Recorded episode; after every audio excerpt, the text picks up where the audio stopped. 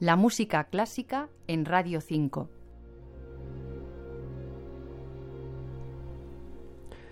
La segunda sinfonía de Ralph Vaughan Williams fue estrenada en concierto en Londres un 27 de marzo de 1914.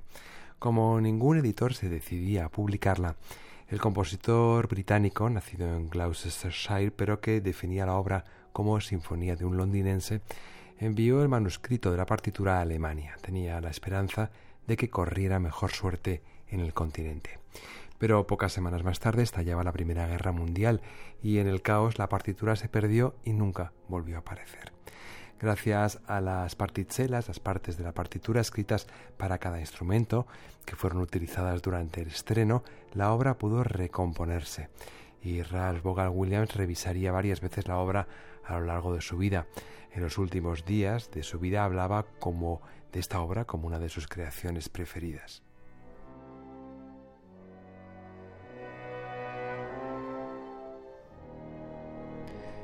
De un modo tradicional, pero también con mucha emoción personal y con un fuerte sentimiento nacionalista, Vaughan Williams elaboró este homenaje sinfónico a Londres, su Sinfonía Segunda, Sinfonía Londres, en la que encontramos temas originarios del repertorio popular.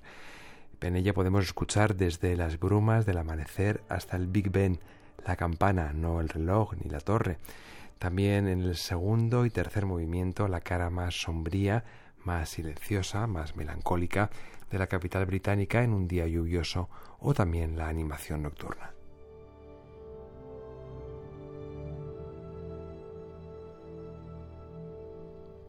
Lo que nosotros escuchamos hoy es el epílogo del cuarto movimiento de la Sinfonía Londres de Ralph Vaughan Williams. El compositor evocó la novela Tono Bungay de H. G. Wells para explicar de algún modo el amplio, este amplio epílogo contenido en este último movimiento de su Sinfonía Londres. En ese relato hay un hombre que desciende en barco el Támesis en dirección al mar. Una tras otra, explicaba el compositor, todas las luces se van apagando. Y añadía, Inglaterra, el Reino Unido, la Gran Bretaña y el Imperio, los orgullos obsoletos, los deberes seculares, se deslizan sin ruido de la proa a la popa, desaparecen en el horizonte y pasan. El río pasa, Londres pasa, todo pasa.